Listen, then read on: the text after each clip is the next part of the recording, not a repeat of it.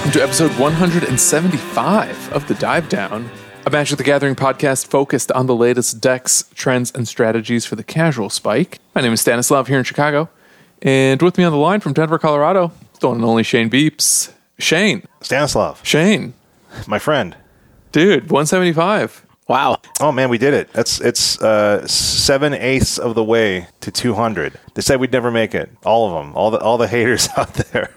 They said that the people in the other podcast discords. They'll never make 175. They said, but here we are. Um, Stanislav, you know what's really good is we get to start the episode talking about my favorite thing, weather. Okay, I had to cover up all of my plants outside because we had uh, like four inches of super wet snow that hit us after in, uh, on May the 19th or May the 20th. It was absurd. It was just, we had, uh, I, I, I had like eight plastic bins covering my, my flowers and whatnot. My peonies, can't have those get damaged. Oh, my peonies. A wheelbarrow was protecting my peonies. But uh, and, yeah, we got through it. And now it's all gone. I made pizza outside today after, after like four inches of wet, wet snow. But yeah, that's, you know, just Denver things, baby. Speaking of four inches of wet, wet snow, That's my also with favorite album. Is The Godfather, Dave Harbarger. Wow, I have no idea how to take that other than I'm, go- I'm going to think that that's a beard joke about how gray my beard is. I'm taking that. Yeah, your beard's looking really good. Really Santa, like a tidy Santa.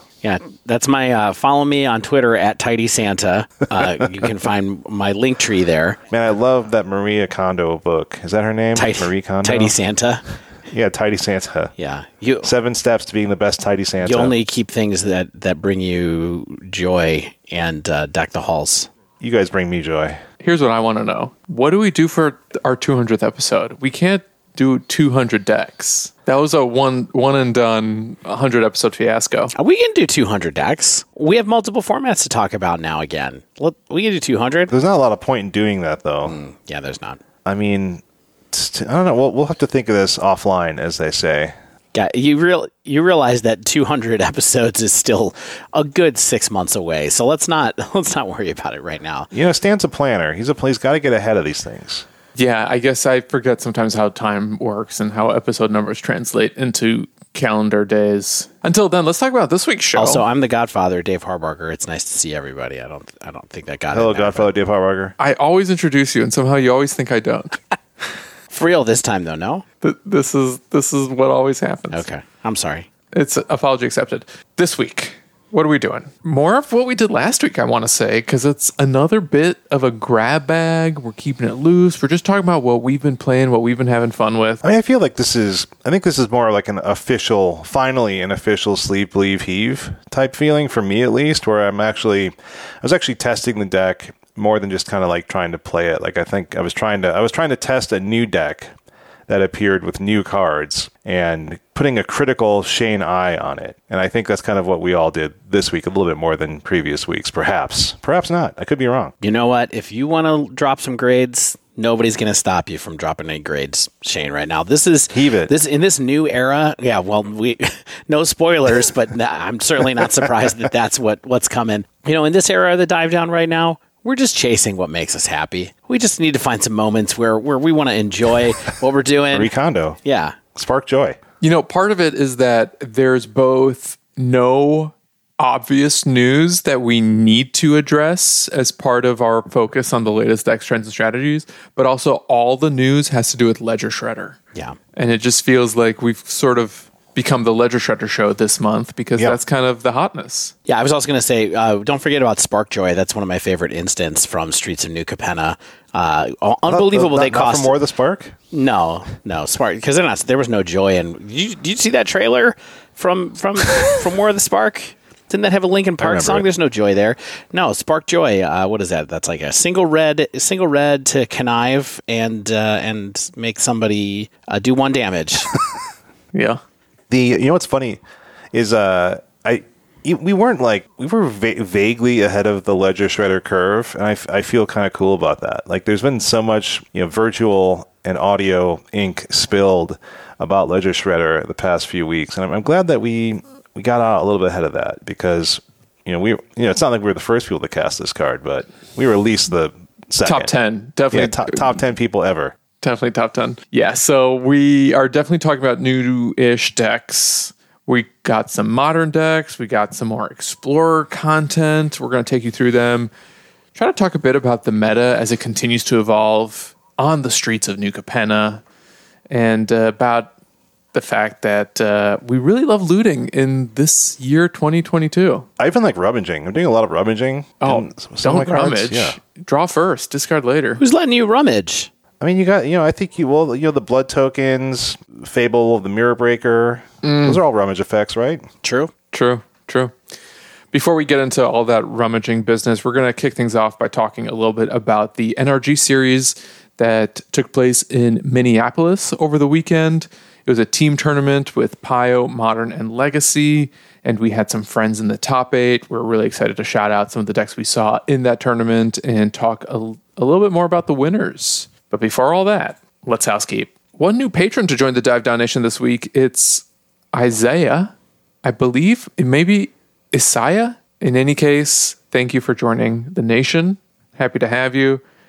If you out there, loyal listener, would like to support the show, you can find us over at patreon.com slash the dive down, www.http colon slash slash. You know, you know how to type in a web address. I hope so. These days, yeah. Um, one of the biggest benefits of joining the Patreon, you get access to the Discord, where things are always popping off. We're always talking about what we're doing, what we're seeing, talking about the latest streams. You know, the NRG stream was on Twitch this weekend, so we were, you know, t- people were chatting about what's going on there. So that's always fun. Yeah, just this past week, we organized a Explorer tournament on MTG Melee, and the results appeared on MTG Goldfish. All this is taking place on the Discord. The winner, shout out to Yoked, took down this Explorer tournament with an awesome Abzan Humans deck. I actually played against Yoked in the finals and got utterly, utterly crushed. Just you got completely yoked. run over. Yeah. You were in the finals? Kind of, yeah. Oh, so brutal. This is another tournament where you were in the finals and I came in. You know what, what place I came in? I came in last place. Twenty seventh. I even had a win. And somehow I Wow. came in I had I had a win and I came in last. Not sure how that math worked You know, out. Stan got the buy. Okay. Oh, yeah. that always That he did get- buy. whoa, whoa, whoa, whoa! I earned that by by by earning enough QPs from the previous MTG Melee tournament. All right. We are also brought to you not only by the Patreons and citizens of the Dive Down Nation, but by Mana Traders. We talk a lot about Mana Traders because they are the best. They are how we have rented our Magic Online cards for three and a half years at this point. If you want 15% off your first two months, you can use sign up code the Dive Down 15, 15% off the Dive Down 15. No longer the Dive Down 2022. And yeah, it, it helps us out. It, you get access to a great service. You get access to the the good prize winnings for their totally free tournaments that are awesome and run really smoothly and are very enjoyable. So head on over to Mana Traders and if you're no if you're not a member yet, use sign up code the Dive Down 15. All right, with all that out of the way, we've got Dave out in the Twin Cities with a camera and a microphone, handling the news from the weekend. Dave, tell me about the NRG ser- team series that happened over in Minneapolis. You can tell me too. I'm listening. we, we don't have to lie about me being there. I'm not like the the uh, radio bureau baseball guy from the 50s who's like he goes back to the rosin bag. He pitches third strike. I was not lying. We gave you money to go to Minnesota. I just used it to buy pavers and cedar planks for some yard projects that I have. I hope that's okay. Dave, that's not how you use a traveler's check. That's I not traveled- what American Express traveler's checks are for. I traveled it straight into my pocket. uh, yeah, so this weekend, the big paper tournament that there was going on was the NRG Series. Well, NRG Series, we love you. Hello, if you're listening. Uh, Chicago, Chicago locals, of course. Uh, NRG Series Team Trial Tournament in Minneapolis. Uh, I got excited about this one when I heard about it. I cou- we couldn't I couldn't make it up to it. Someday we're gonna have to go to one of these though because the format for this was and I don't know if you looked at it too much before the weekend though. It was Pioneer, Modern, and Legacy, which is pretty sweet. Yeah, like you know, Stan likes Legacy. He told me he's a big, big Legacy guy. Stan likes elves. That's true. Dave, if you really want to play an NRG, there's going to be one up in Mundelein the last weekend of July, which I believe is just a modern tournament. Is it a modern team tournament or is it modern? No, it's just it's just a modern NRG in Mundelein the last weekend of July.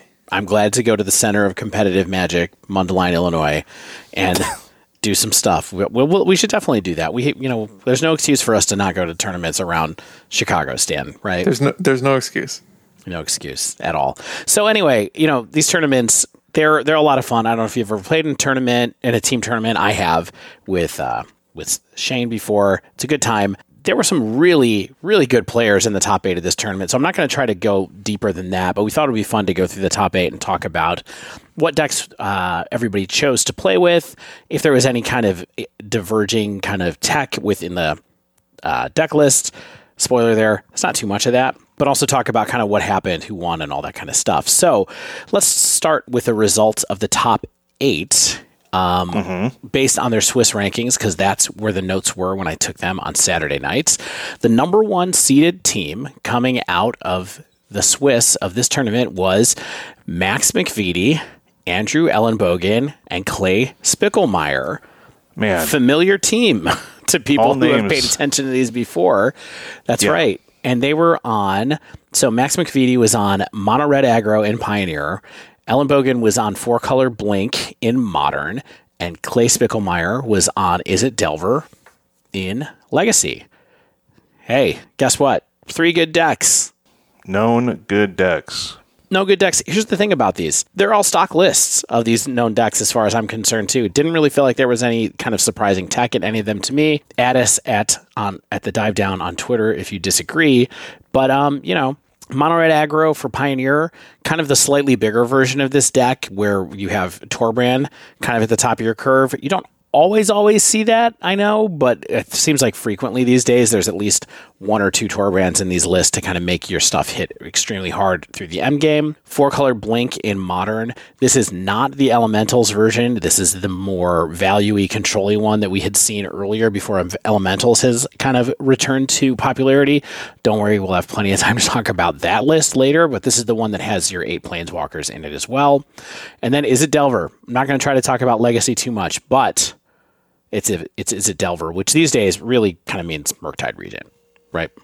Right. I think so. Second place. If you if you oh, say so. Yep. If you say so. Known legacy lover Stan. If you say so. Second place coming out of the Swiss. Tom Tracy, Skylar Warfield, and Shay Straussman. More Chicago people. Am I right? Uh, Skylar is a Milwaukee person, mm-hmm. mm-hmm. but Which, Shay, Shay Chicago. Yep. Yep. And then I'm not familiar with Tom Tracy, but Tom was on Winota, Naya Winota. Skylar was on Four Color Elementals. We said we'd be talking about that in a minute. And Shay was on Eight Cast, or really in this case, so it was listed on uh, Enter MTG Melee as Mono Blue Combo. Uh, because there's not really eight casts in here, there's only six. But this is your Kappa Cannoneer uh, kind of you know, Thought Monitor or Thoughtcast deck that we've talked about a couple of times. Still popular in Legacy. Four color, uh, color elementals that Skylar was on. You know, this is the sort of counterpoint to the other four color decks that we've seen, where they're also running things like Risen Reef is the one that's the big differentiator here. You still have your planeswalkers, but the creature suite is extremely different. Not quite enough as much room for spells in the elemental decks. And then Winota, Winota still doing it in Pioneer. This particular list, run by Tom, has Kenrith and a Ranger class as the kind of spicy tech pieces that are in the main deck here. Yeah, it looks like they're cutting a Fable for that Ranger class, um, which is interesting because Ranger class, A, it produces a wolf to help trigger your Winota, but it also, I think, if you are threat light for the Winota triggers, Level two helps make those like small creatures that don't survive combat all too frequently actually kind of get big over time. Mm-hmm. And, and then not to mention level three eventually just like helps you dig through your deck so that you can find a Winota or other big payoffs if you want to just kind of win the old fashioned way. Yep, absolutely. Yeah, cool piece of tech it's still interesting to me in Winota that there's always like two flex options in Winota to be able to put in Kenrith or something else or another piece of tech uh, which we'll talk about later. There's a couple other Winota decks as well. All right, third place coming out of the Swiss was this is Sean Gallagher's team on the official results, and that is Eric Hawkins on Mono Red in Pioneer, Sean Gallagher on Izzet it Murktide in Modern, and Patrick Tilson on Death and Taxes in Legacy. The interesting thing to me about the Legacy list, at least, is that uh, you know it's an 80 card Yorion Taxes list in Legacy, so still good enough, maybe even better. I've you know some people on our Slack were recently talking about whether these decks are better in Modern or Legacy. They contended mostly that because the card quality is overall higher in Legacy, that these 80 card lists are better in Legacy as well. I don't know. It seems like Yorion is good kind of either way. But uh, it's cool to see a creature deck kind of make it to the, the top eight with in that format as well. The Izzet Murktide list here from Sean. It's a pretty normal one, although this one has the two Ledger Shredder version going on, which seems to be the consensus that we're converging on in Murktide with Ledger Shredder. Now, Stan, have you been playing Murktide with Shredder? Where are you kind of playing two? Are you playing four? Where where's your head at there? Yeah, so I, I played a lot of Murktide with Shredder this week. It's sort of the cherry on top of my dive down contribution for today after talking after I talk about another deck in slightly more detail. But to answer your question, uh, I tried a list that was three shredder, no channeler, and this NRG list is four channeler, two shredder. So it's actually playing 14 creatures with playsets of DRC, Murktide, Ragavan, and then a couple shredder.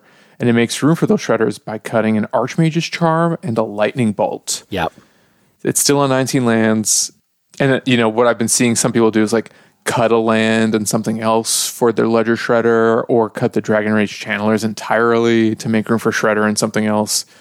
So I think people are still figuring out how important DRC versus Shredder is and and really how much that two mana threat is uh, a cost in terms of like having a cheap threat that you're trying to protect for as long as possible. Yeah, I will say, in my limited uh, experience playing with Izzet Murktide here and there, um, it does. It is one of those decks where, where sometimes I feel like I wish I did have a couple of more threats. So I'm glad to see Ledger Shredder kind of come online to try to up the creature count just a little bit here and there. But I'm sure you'll have some more to talk about with that later. And also, guess what? There's a good amount of Murktide in this top eight, so we might come back to it in a minute.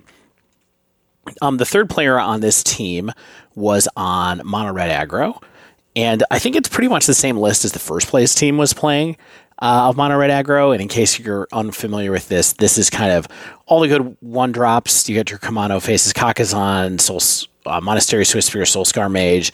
Then you have Eidolon of the Great Revel, Bone Crusher Giant, kind of getting bigger with your creatures.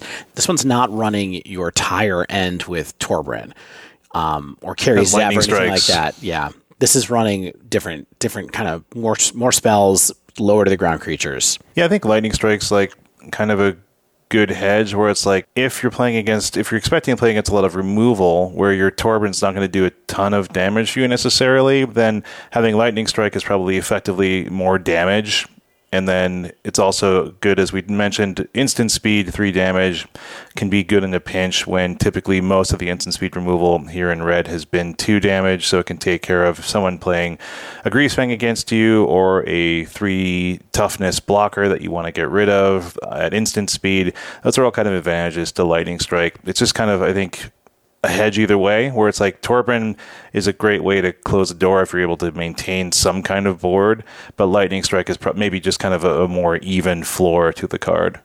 Yep. Yep, absolutely. All right, moving on to the fourth place team. This is uh, Nick Carlson on Mono Red Burn in Legacy, Matt Carlson on Four Color Elementals in Modern, and Nate Mulbach on Mono Green Devotion in Pioneer. You know, I thought that this was interesting just as someone who doesn't play Legacy to take a close look at the mono red burn list in Legacy. If you want to play Legacy sometime and you mostly have modern cards, this is your place to start, I think, as far as I'm concerned. Um, I believe this deck is only $300 in paper, and really it's mostly the same thing as Burn in uh, in modern. There's less creatures, uh, maybe not less. There's the same number of creatures. It's Goblin Guide, Eidolon the Great Revel, Monastery Swift Spear. It's a lot of the same spells, including Rift Bolt, Lava Spike, Searing Blaze, Lightning Bolt. But what you have instead to finish your spell suite is Chain Lightning, uh, Fire Blast, and Price of Progress, all of which have been reprinted somewhat recently and are more reasonably costed cards. And then you have Sulfuric Vortex as a way to kind of keep your opponents from getting life and take t- take damage every turn. Um, the sideboard is pretty pretty normal too. So if you ever want to get into Legacy for cheap, I think Mono Red Burn is a way to start. In the middle on this one was, like I mentioned, four color elementals you know, it's another list that's really close to the same as the one that the second place team, Chase Straussman's team, was running. Um, Risen Reef, still good. Maybe maybe pushing the more controlling versions out a little bit, but here it is again.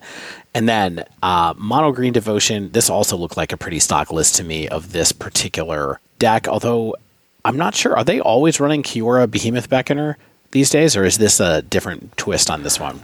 Yeah. So what Kiora is doing interestingly to this deck is it's kind of doing like a Voyaging Satyr type thing where it's like, hey, you can untap like a target land also, but it's any permanent with the minus. And then anytime you have a creature ETB with power four or more, you draw a card.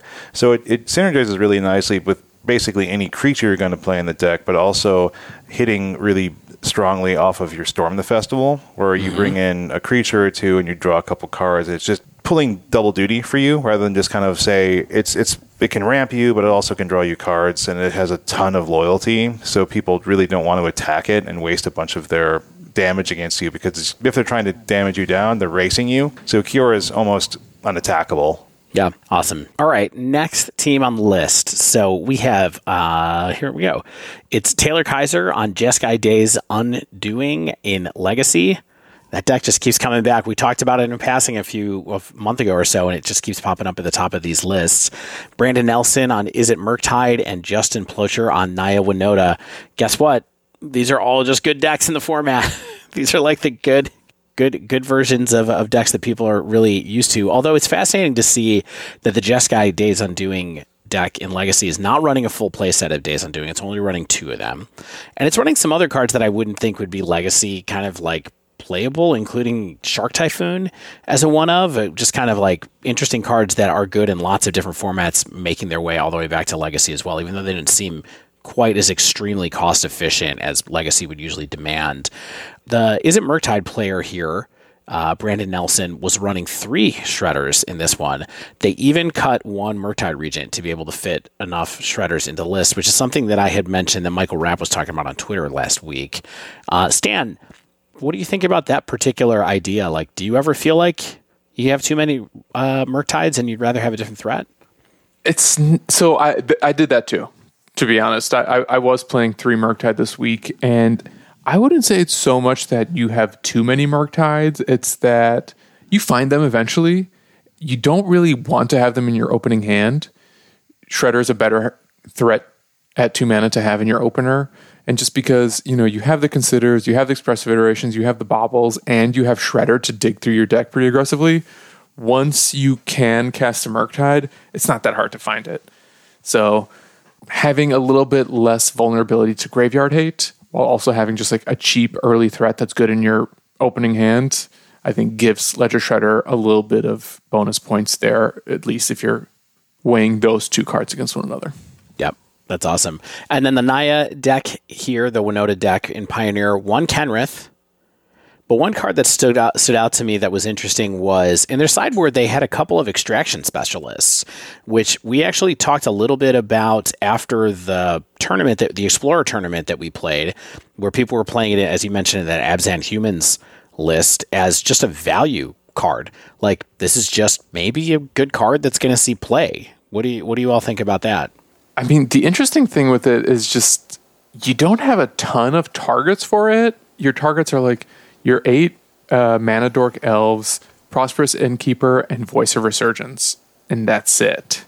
So in that way, maybe in the matchups where voice is really good, for instance, I think perhaps you bring in extraction specialist, but I'm I'm kind of just guessing there. Yeah, that that was the the target that stood out to me on that list that you mentioned definitely was thinking that voice having you know voice is a, a kind of threat against control decks trying to keep them from casting spells on your turn and getting tokens.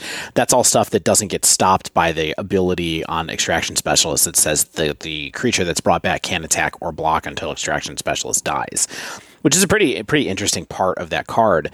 Did you run up against that card in our explorer tournament when you played against yoke? Did that did that particular card come up or no Not that I recall. yeah It was really that two mana human that comes down and gives a one one counter to everything.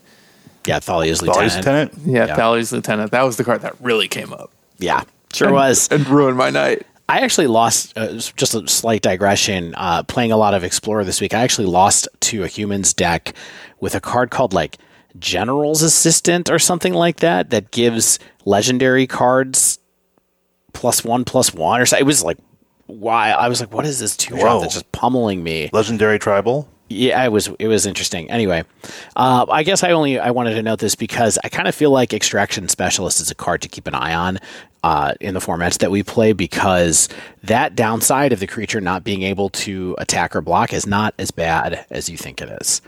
All right, sixth place coming out of the Swiss is a team full of friends of the podcast.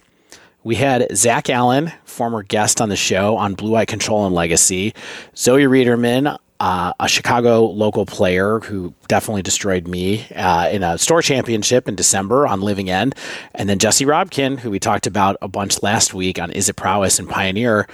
Wow, team friends of the dive down. What do you think about these selections? Yeah.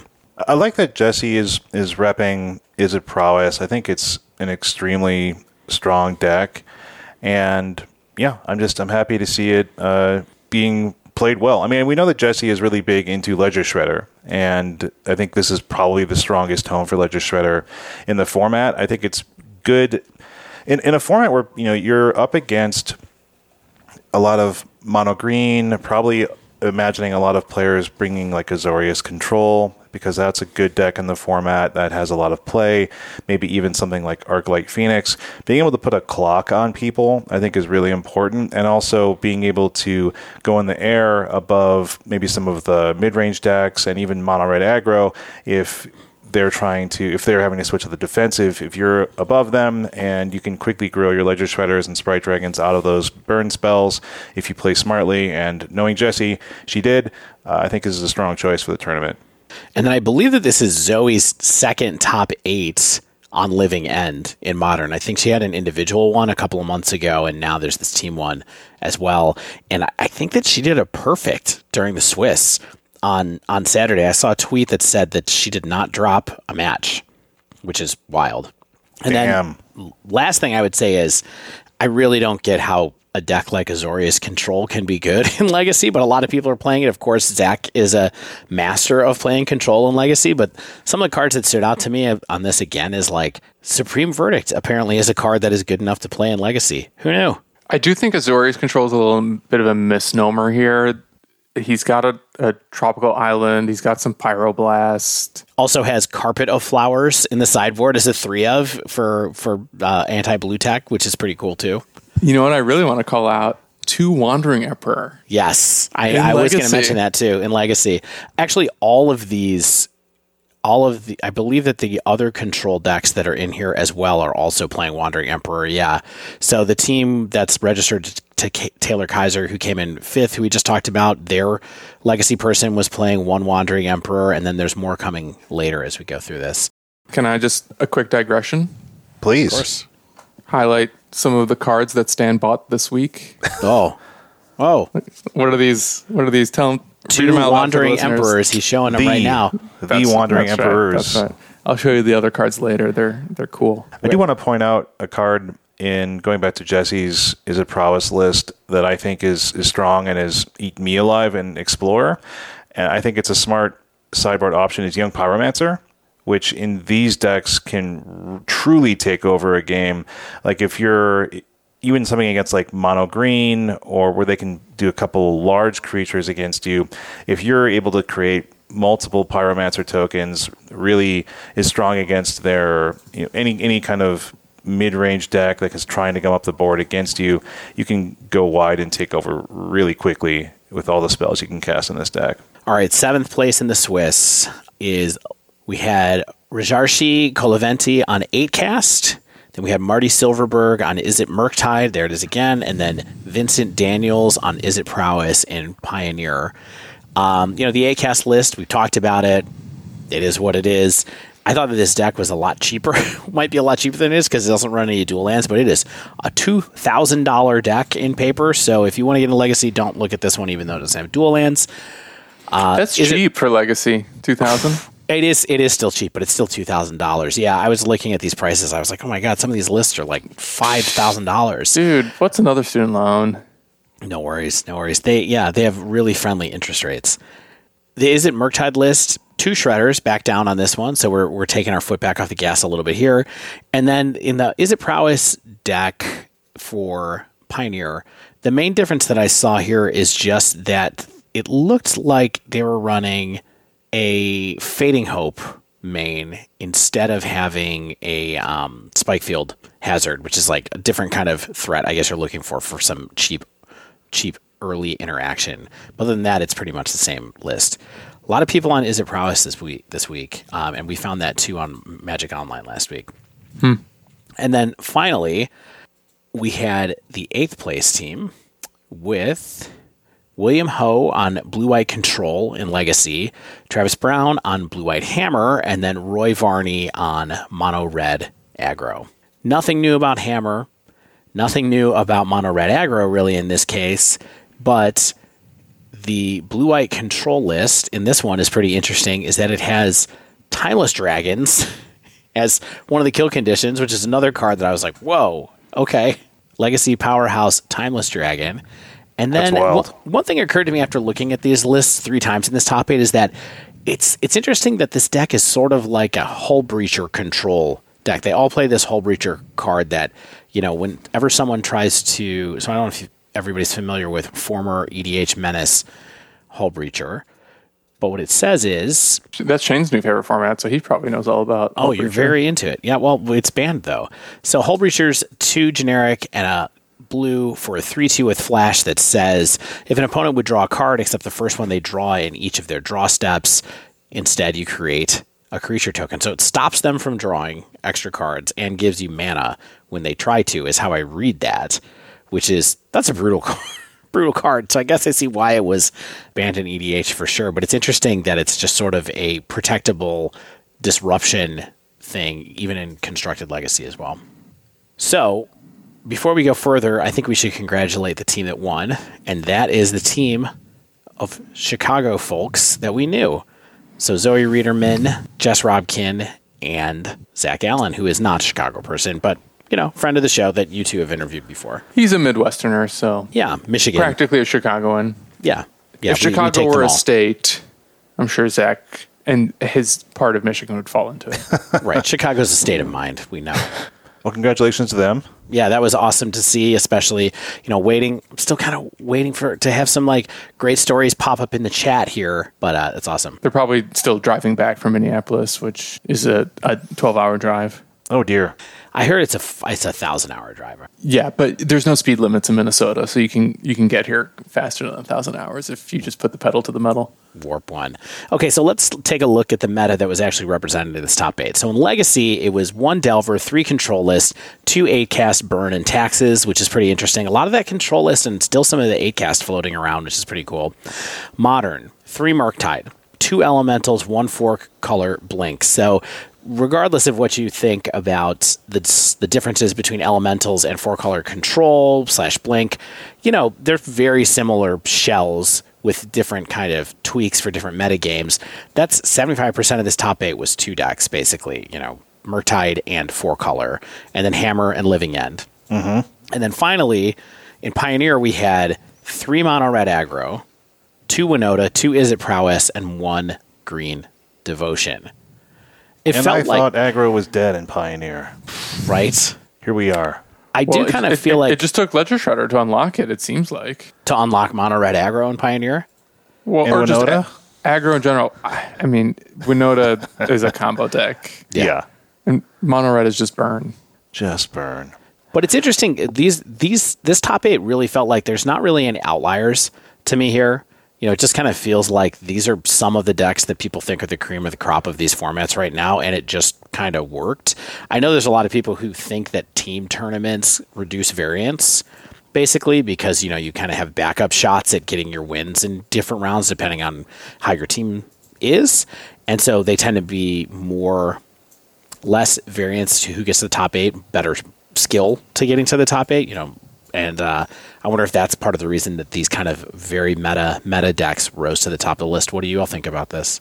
Yeah, I mean, the thing that I noticed about this is it's it feels pretty consolidated, where there's like many co- three copies, two copies, things like that, and it's not like you know, people I think like seeing seven or eight different decks in a top eight, but that's not the case here, and perhaps it's just that people identified the decks that would be strongest for a given weekend. They're just overtly good decks in the hands of good players, and so they're able to succeed with them.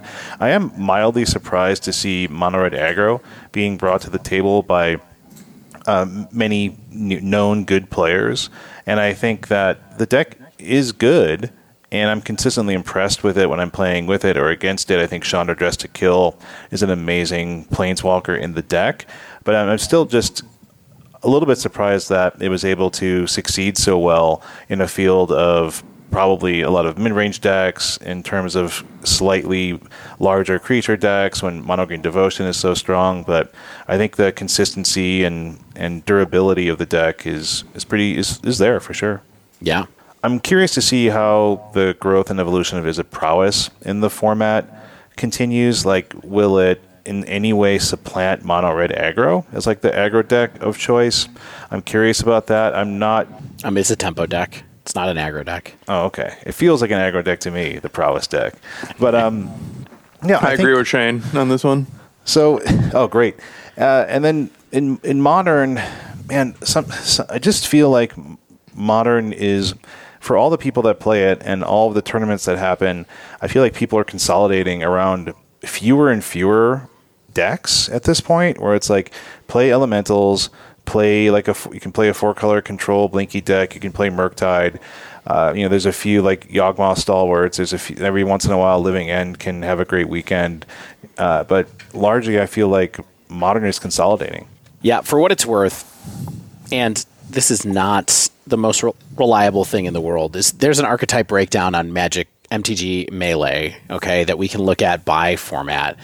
If you hit the modern button on here, the reason that it's not super reliable is because people mislabel their decks all the time.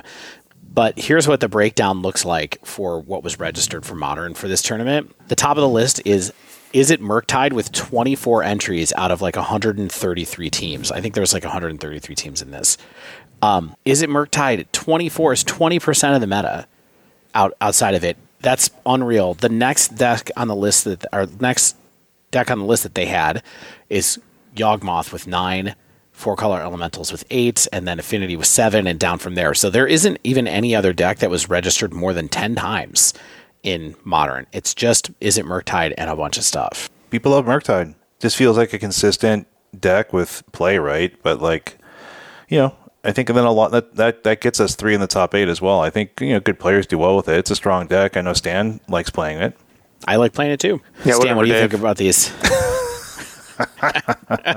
um, I mean, I'm still just thinking about what Shane just said and how much I categorically categorically disagree. I, I think modern is super diverse still, to be honest. And and I think the MTGO results really bear that out. If you look at like challenges and prelim data, it's it's more than just those four or five decks you mentioned. But I don't want to dither over how diverse modern is. I, I just think it's like, you know, this is one tournament. This is a team tournament. It's cool. Good players did well. I, I think that's actually more telling than anything. Like, we know some of these players in the top eight because they're such consistent competitors. Yeah. And they would gravitate to some of these known archetypes. Obviously, like, we're, we're more familiar with the archetypes in Pioneer and Modern at this point. And I think it's probably not surprising that there's so much Murktide because it has proven to be one of the top five most powerful decks in the format ever since MH2 came out. And I also think it's one of those decks that rewards good players because it is so skill intensive based on how you're managing your removal, your interaction, and I think those tend to be the types of mid-range controlling strategies that reward the players who can make the smartest decisions about their opponent's gameplay as well. And for that reason, like Zoe playing Living End in the first place uh, uh, as the uh, as the winners of this tournament is kind of interesting to me, just because like Living End is such a mostly linear strategy that's interaction tends to be more proactive than reactive, and I think that kind of also speaks to like the type of strategy that a really good player might gravitate to, where they can just like position themselves into a winning line and just sort of take over the game with a single combo card. Yeah, absolutely. Yeah, and like you said, this top eight was full of good players. So it was nice to see. I think a lot of the really, really good players in the Midwest kind of bubble up to the top, pick these good decks, and kind of remind us what it's like to to see high level Magic. Uh, and I didn't get to watch any of the stream, but I know a lot of people in the Discord were. So I think it's uh, really cool that NRG is putting the effort into doing streaming still at this point in time when it seems to be less and less uh, enticing to many of the other bigger tournament organizers. So keep it up, you legends of Buffalo Grove. We appreciate you. You know what I love about NRG? They also have a really good singles inventory. Just I'm just gonna call that out. Like you can buy, you can actually buy a decent amount of singles from them, and since COVID, that's been harder and harder with some of the other stores in Chicago. I am. I need to add them to my list of people that I check more frequently. I also Yeah. need to make sure I know where Buffalo Grove is because I have lived in Chicago for 20 years and I don't know exactly how far it is from me at any given time. It, it's close enough. Close enough. All right. Well, I think that was a great tournament to take a look through, but why don't we stop there and move on to talking about what we've been playing the last week and maybe give some grades. Stay with us.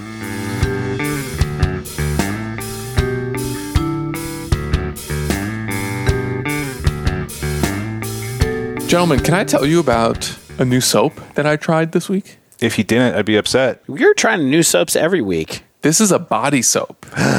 You cleaned your body?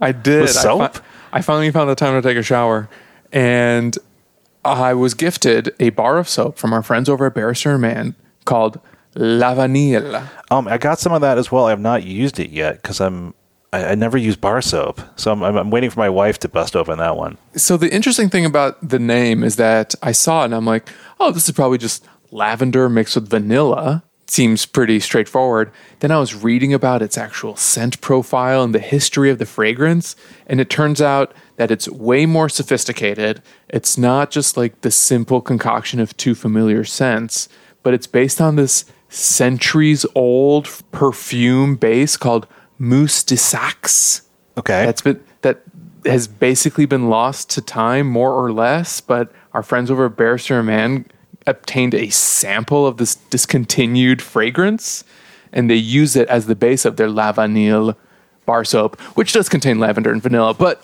other fragrances as well.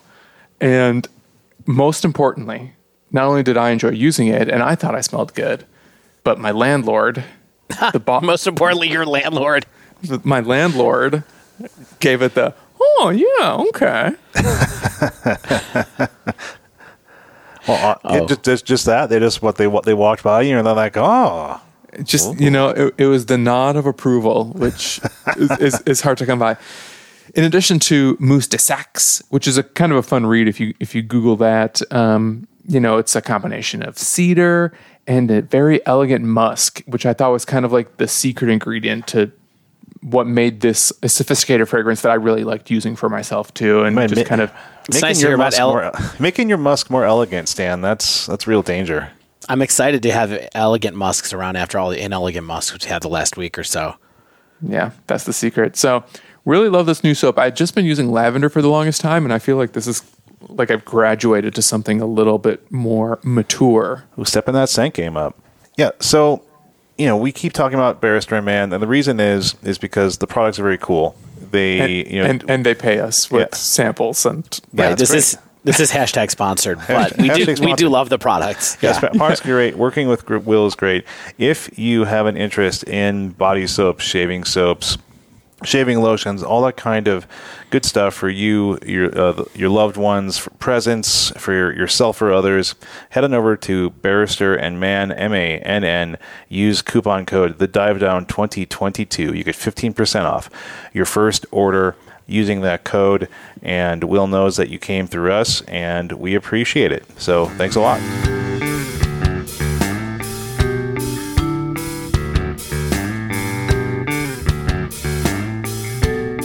And we're back. And our first deck to talk about in this week's dive down is coming from someone who thinks that modern is shrinking. And yet here we are testing a whole new strategy. Yeah, testing a good stra- testing a new strategy is it a good strategy? Listen, I'm excited to find out. listen and find out, Stanislav and Dave and listeners from the Dive Down Nation. Shane, what did you play and why? All right, so I played the sort of Naya combos deck that we have been seeing pop up here and there in different forms. We've seen like 80 card uh, Yorion versions. We have seen normal old 60 card versions. I got this list from last Saturday's challenge. Richard Neal, known on Twitter as Selesneal, got top four. He had a 7 0 run in the Swiss with this deck. He lost in the semis versus Canister. No shame in that. And so, yeah, so what's interesting about this is one, uh, the top eight, top four finish, the 7 0 Swiss, and the fact this was a new version of an archetype that I think people are continuing to iterate upon. And I wanted to see how I like this deck. Are you sure it's just one archetype? I guess I guess it's sort of an amalgamation of multiple archetypes, or it's creating a whole new archetype of just various combos within a single deck and using some known good cards to have some fun with. And you know, if if you've known me in the past, I think I've talked about this on the, you know the podcast. I've dabbled in creature combo decks now and then, the, the Druid and Vizier type decks when those were more viable the Heliod combo decks. Those were all my wheelhouse in the past. Never my like primary choices of decks, but something that I would like uh, testing out now and then. I remember doing some side events with like Druid Vizier stuff, and uh, and those decks fell out of favor in the metagame. I had to move on from even trying to experiment with those from time to time. But this deck appeared, and this strategy has appeared. These strategies have appeared, and so I was just like, yeah, this seems like a good a time as any to see how I like this deck and see if I think that the strategy has legs in today's modern. So, what's the concept of this deck? And really, it has multiple combo lines within a single deck, and then some just good Naya cards to round things out. So, if, you know, there's the Devoted Druid combo along with the singleton main deck Luxior to generate infinite mana. There's no uh, Vizier Remedies here. It's just a Luxior, and you can either you know draw that naturally. You can get it with your Ur- for Urza Saga in this deck. That's a good good way to get the Luxior. And there's of course the in a deck like this, you're going to have Karn the Great Creator, and there is one in the sideboard to tutor up there. There's also the Planebound Accomplice and Vivien on the Hunt combo, which gets you an instant win with four mana, a Planebound Accomplice, and Vivien on the Hunt in hand, barring, of course, uh, any interaction. And then there are a bunch of other cards that kind of support the overall strategy. There's Ignoble Hierarch providing ramp. There's Ragavan providing some potential ramp and also a must kill threat to try to start stripping your removal from the opponent. There's a couple endurance here for general value, general utility. I thought it's also possible to shuffle your graveyard back into your deck if needed to try to combo off again with Vivien if you have that opportunity. Sort of like if you end up with a Felidar Guardian in the graveyard, you can try to reset that, get that stuff back into your library with endurance if needed. Then, of course, there's some uh, planeswalkers. You have the Vivien, as noted above. You have Karn the Great Creator for utility, tutoring up all of the you know sideboard pieces you might need, including the Luxior. Also gives you a way to win with your infinite mana to, generated off of the Devoted Druid. You know, you make a bunch of mana, you tutor up the Walking Ballista, and go from there. There's also for Wrenn and Six, just for value. Also, Wrenn and Six, of course, proves fantastic for ensuring you keep making your land drops. You can recur your Urza Saga for value if you're trying to go for sort of a construct beatdown plan over time.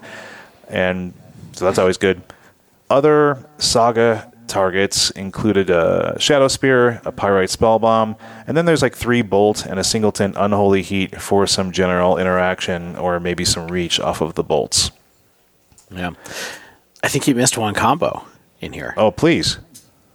So this is a Karn sideboard package that's also running Liquimetal Coating, which doesn't always happen anymore, Mm-hmm. right? It's medium, so you can also go and do Liquimetal Coating plus Boseiju and Wrenn and Six if you want to get into that whole weirdness too, right?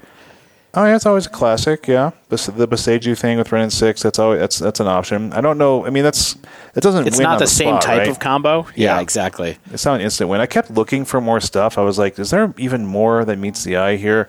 But no, uh, I don't think so. I think that's really what this deck is trying to do. So the primary way that I think the deck wants to win is playing an Accomplice into Vivien. Because that is sort of the cleanest, the fastest, the potential fastest instant win combo, I think.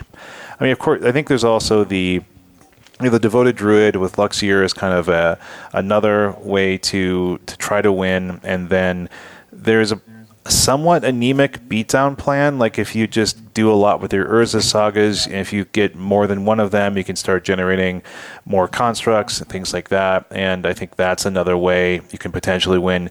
Vivien on the Hunt does have a a minus that just is a single it's just a minus one that makes a 4-4 green rhino warrior creature token. So you could try to if you get a vivien on the board but are unable to combo off or something like that she can start generating just raw value even in the face of removal where you just say hey i'm going to make a 4-4 rhino every turn and come at me. If, if you if you let me stick i'm going to be able to generate some bodies as well.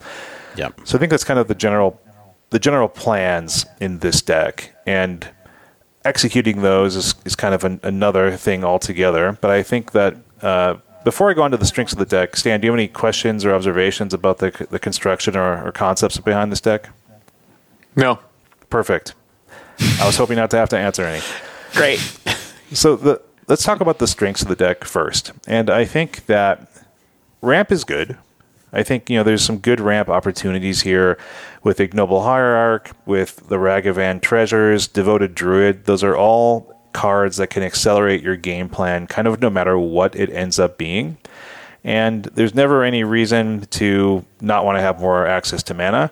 And I think cards like Ignoble Hierarch, cards like Ragavan, those are the things that start drawing out your opponent's removal, even though they're not essential to your game plan. So it's kind of like a, a giver of runes in a lot of these strategies where it's like, hey, you're going to have to kill me unless you want me to protect what I'm really trying to do here. What I like a little bit more about stuff like Ignoble Hierarch and Ragavan is that one, they can get you to a faster combo kill with Planebound Accomplice. So you can do that like on turn three, for example. And also it kind of belies what you're trying to do. Like I think Giver of Runes is somewhat obvious, where like sometimes it's in like Hammer, but more often than not, I think people are going to have a good idea. Like, oh, they're going to have a more important threat to protect, so I can wait to see what they're going to try to do. Whereas like a Ragavan staring you down on turn one, or, or even like an Ignoble Hierarch, people are going to point a lot of fatal pushes at those especially early on, like on game one. And so they're they're going to be spending those valuable spells on stuff that, yeah, sure, you'd love to have a Ragavan around, but it's not as essential to what you're trying to do as other cards in the deck. Also, I think just there's just some raw power here against non-interactive decks. Like the matches where I won pretty conclusively, or I felt like the deck was doing what it needed to do, was where I was just able to piece together like Planebound Accomplice into Vivien against things like Tron or Eldrazi Tron, or just kind of like decks where they, they were trying to set up something that's going over the top, but I was able to get there a little bit more quickly, or the type of the type of combo that I had in place they just weren't prepared for and didn't have really like a, you know a chalice on one isn't going to stop Planebound into Vivien or something like that.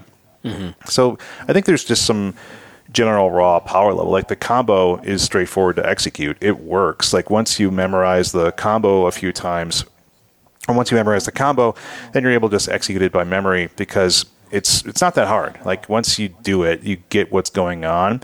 And another thing I liked about this deck is that the Urza Saga, of course, is an extremely strong card. Gives you like a B plan or even a C plan if needed. Like I did beat Esper Control mostly just by being able to play like four sagas over the course of the game. and just create so many three three four four constructs that you know the opponent has to deal with those some way, shape, or form, and eventually you can get there. Yeah, not to mention just like putting together a couple constructs and then fetching a Shadowspear is often more than a lot of decks can handle unless they have like an actual prismatic ending effect that can just one shot it cheaply. Yeah, exactly. So I think Saga is actually really important to this deck where it's like yeah, it gets you your Luxior, but it also gives you an actual semblance of a beatdown plan because largely the creatures of this deck are not very good. Um, and that's, I think, getting us into what I thought were some of the weaknesses. Like, and, and I know this wouldn't be Shane doing the sleeve, believe, heave without having more weaknesses than strengths of a deck.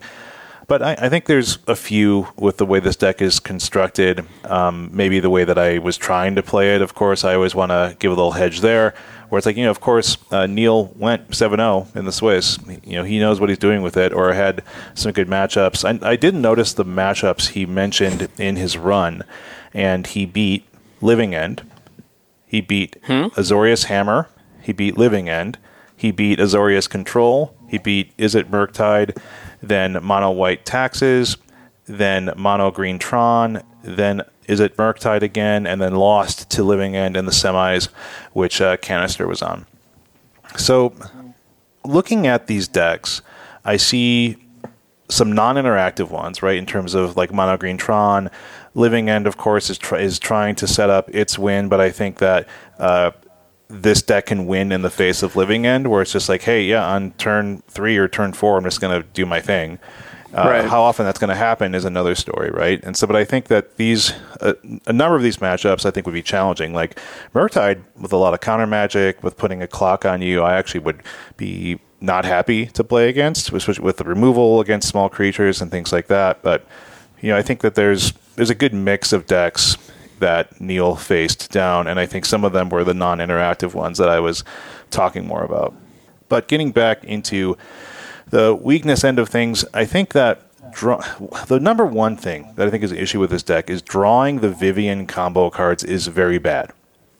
Yeah. There's there's no way to get them back into your deck if you if you just draw them, and trying to piece together the combo on board with like a Felidar Guardian, with a Karmic Guide, with a Kiki Jiki in your hand is basically impossible unless you're able to like untap next turn and then and then be able to like okay well can I do this if I cast this onto board now? And then like use the ETB trigger to get this going.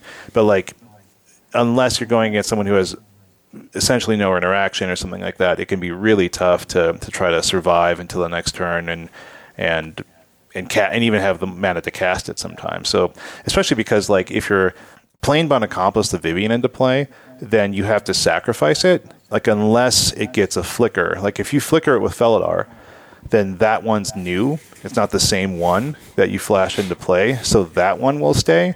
So like if you don't have a Felidar in hand, like let's say you have Karmic Guide, right?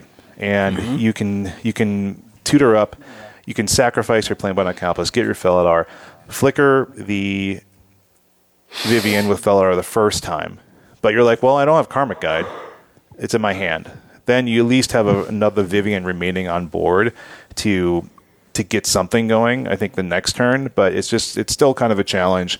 I think you could likely. I think I think the play there is probably then you can sacrifice a Felidar, get Kiki, and then you get like Car- then you can cast your Karmic Guide, getting your Felidar back, and then you can start flickering what you need. But still, like it's just asking a lot, and having one ofs in your deck that you want to start with like a pod chain on is just not a great feeling. So one thing I was thought about adding was just like maybe like a one of Valakut Awakening just to like hedge against this is like a fine idea. This is a Naya deck.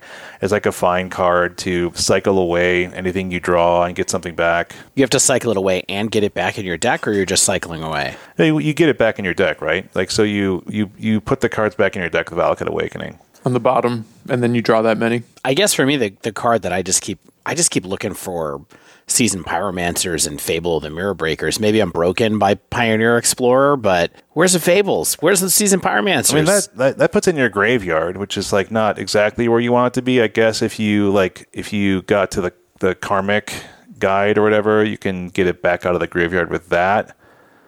So I just mean to look for whatever pieces you want. Yes, that's so if you're like, no, I'm going this. You know, I'm on this plan. Oh wait, I messed this up. Well, now I can discard a card that's worthless to me and go ahead and, and try to um, Yeah. find something else. Yeah, that's. I, I'm kind of going more direct in one of my recommendations later on, and I think that there are ways that this deck maybe gain a little bit more consistency, or I want to test it gaining more consistency. I just didn't have enough time in this week's testing. I, I did play a lot of matches with this deck, but I didn't want to like start iterating on it. You know, when I'm trying to give a decent critique against the deck as built, but uh, more on that later. Another issue with this deck is you can't do enough with devoted druid mana, even if you piece things together. Like this is one of my primary issues with the deck. Honestly, is like if druid doesn't die, if you get Luxior on it, then you have one thing to do with the mana, and that's Karn the Great Creator getting a Walking Ballista. And so, even if you have Vivien available to you, and you can cast it from hand, you can't sack the druid to it and then win the game. Like Yeah, I mean the only thing that you can do is have infinite mana and cast one of your three drops yes, and Vivien, and then win the game. Yeah, like, right? and that's if your mana, if you have access to like a red, Red. mana or something like Right. that as well. And so, like, if you can get like really lucky, like you can use Vivien to mill five cards and then find Felidar, and then that goes in your hand. And if you have an extra white mana, you can then can cast the Felidar and win from there by flickering your Vivien, starting the chain. That's still like a pretty loose thing where it's like, yeah, I'm going to find my one of Felidar on my top five cards with my infinite mana available to me or something like that. One thing I've seen some mention of is using Minsc, the beloved ranger from AFR, and I think he ex- is Naya mana, three mana, and creates a Boo 1 1 hamster token with haste on ETB. And then you can pay X to pump a creature with 1 1 for each X you pump into it. So let's say you have infinite mana, you cast Vivien with it, and you like, you know, you make like 500 mana or something, right? And you cast Vivien, you can then sacrifice the devoted druid to Vivien, get Minsc, and then win from there. If you have ex, if you have the ability, if you have the extra pips, well, actually, you don't need the extra pips because Minsc, Minsc just appears on the battlefield from the sack.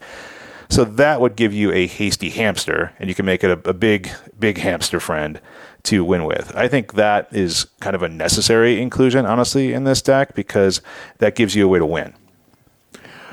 Why not just put it in your land it, slots? Like, why not just play the uh, the green AFR land? Yeah, of the Hydra. That's another good idea. Why not? Like I think that'd be probably a good replacement for like one of your your forests. Great call, Stan. That's another good option.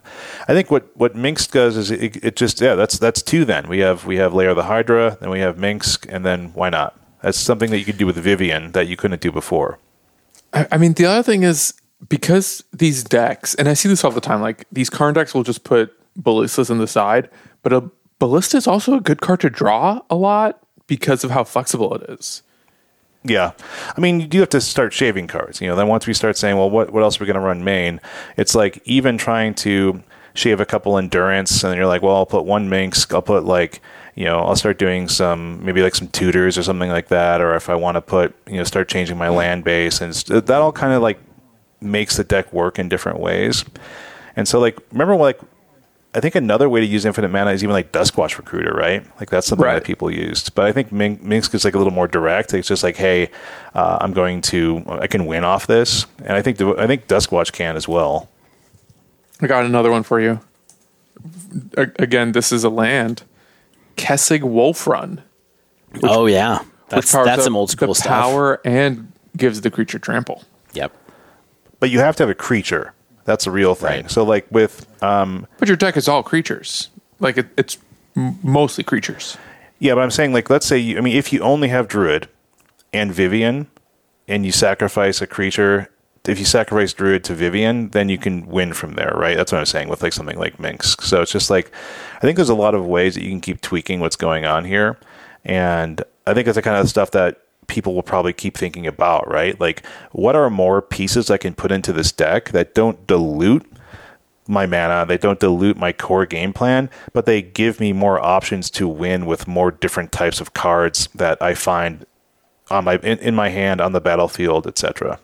You can, of course, just start making four four rhinos with Vivien. Like if you just have a bunch of mana with Druid and you get Vivien on the board early, you can just start minusing her to make some four fours, and that's some pressure down. And I didn't really have a lot of chance to explore that strategy, but I think that there's something there as well. But I think this, what I'm getting at is that there's like a lack of value of these individual cards when you're not just winning, right? Like you're not going to be winning a lot of games with just Ragavan and Endurance alone. Like your devoted druids, your planebound accomplices, your ignoble hierarchs, your pod combo pieces I mentioned earlier, they're not giving you like a real attacking game plan. And so the deck can be really truly anemic, even like more than I felt like the Druid Vizier combos of old felt like, where it's just like, hey, I got a bunch of cruddy creatures or other cards that I'm just like trying to hope I don't draw sometimes. Like if you're hoping not to draw some cards in your deck, then sometimes it's just like it's not a great feeling, right? No, it's terrible. It reminds me of when I used to try to play Nahiri and Emrakul and be like, "Welp, you know, I drew my Emrakul. I guess I'm just sunk now." Crud. So I think there's also some questionable like value cards in the deck where it's like Bolt and Unholy Heat always feel like just decent ideas, but I think there's other things you could just do to increase the consistency of your deck. Or like, I think I just want to run four Eladamri's Call in this deck, right? Like just get rid of these three bolts and this Unholy Heat and just run calls because then I can piece together like if I have a Vivien in hand and I want to go get Planebound Accomplice, then yeah, why I just call for it. Like I don't need to hold an unholy heat to like what take care of an opponent's like Ragavan or something like that. Like that's not the way I'm planning on winning a game. Is like stalling for a half turn or something like that, and then hoping to draw into uh, a card that I have like four of in my deck. I can just cast Eladamri's Call and win the next turn, and that seems like just a lot better idea to me there's even, of course, like some bad tutors, like Call the Gatewatch, like two and a white to tutor for a Vivien, or like a Karn if you need it, which seems bad. Or something that you mentioned earlier, Dave, like how do I dig through my deck? Like we could play something like Oath of Nissa. Just like yep. some digging and some card selection for a needed creature or a needed walker. Uh, I know it's only three, but it's something. And that gets us like through the deck uh, for essentially a green cantrip. Yeah, I mean, maybe you just make it 80 cards, put Yorion inside, do some do some value right. cards. So, what's I mean, the real issue is like there's no pressure game plan to kill an opponent normally besides constructs, essentially, which can be fragile against certain hate cards like, you know, EE, dress down. Those are just things that aren't gonna they're they're gonna take care of your, your constructs and you're not gonna feel happy about trying to win with that game plan. So overall, the the deck has been inconsistent for me and has like these weak individual pieces to provide what feels like a legitimate game plan when things aren't just magically coming together. And I feel like in the format, removal, counter magic are such significant issues and prevalent in the metagame, right? They're prevalent in the decks that we, we see. A single removal spell on like a Felidar Guardian means you aren't comboing off of Vivien. Like a single right. Unholy Heat just means, hey, you're screwed, right? And even if these things in your are in your hand, there's just not a guarantee you're going to win.